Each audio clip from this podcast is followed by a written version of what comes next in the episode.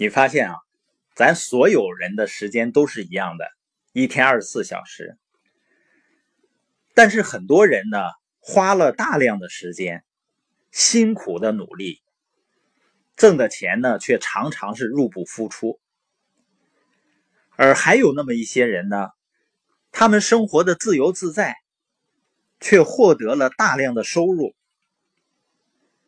那这些获得巨额财富的人，他懂得一个秘诀：财富呢，就等于杠杆他人的时间和他人的金钱。因为一个人不可能靠自己有限的时间和钱去变得富有的。他人的时间和他人的金钱呢，在右侧象限是可以找到的。大多数情况下呢，在左侧象限工作的那些人。就是他人，他们的时间和金钱被右侧象限的人运用了。罗伯特清崎的富爸爸呢说，这个世界上最富有的人，都在不断的去建立自己的网络，建立自己的系统，给更多的人提供工作和发展的机会，从而呢让自己变得越来越富有。而大多数人呢，被教育着去找一份工作，成为富人或者政府网络的一部分。那是不是意味着右象限的人是在利用人们呢？实际上，真正的企业家呢，他是通过搭建一个平台，创造一个系统，给更多的人提供工作机会的同时，让自己有了更大的发展。所以，成功呢意味着扩大系统，并雇佣和与更多的人合作。换句话说呢，你工作的越少，挣的钱却更多，享受的自由时间也更多。我和我爱人呢，愿意花时间在一个国际企业的平台上去建立营销企业，而不是去做一个所谓的自己的 S 型生意。是因为我们认识到呢，通过这个平台可以建立自己的营销网络，通过一个完善的系统支持，就可以获得长期的收益。而如果我们做一个成功的 S，有一个弊端，就是成功呢意味着更多的辛苦工作。换句话说呢，工作越出色，越有可能导致更辛苦的工作和更长时间的工作。这个系列的播音呢，接下来重点会介绍右侧象限所需要的技能和思维方式。因为呢，在右侧象限获得成功是需要一种与众不同的思维方式和技能的。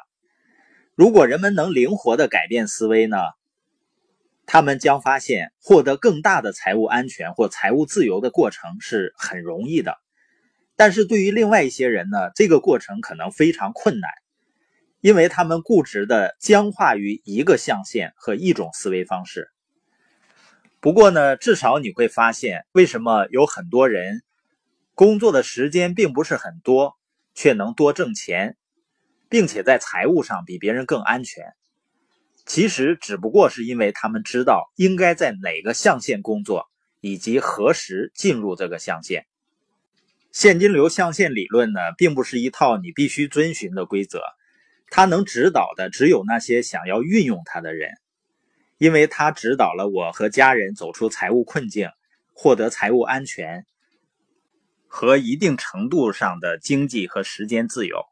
因为我们不想把自己生命中的大部分时间都用在为钱工作上。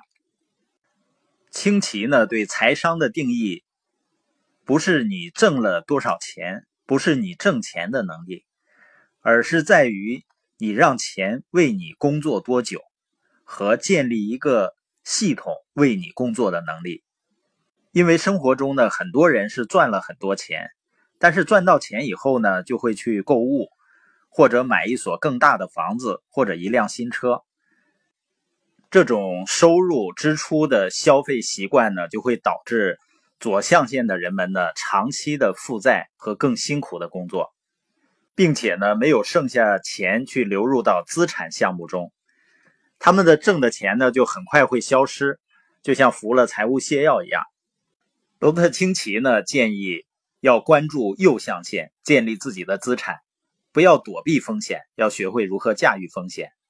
我们要学会关注系统，学习如何去杠杆他人的时间，去获得财务自由。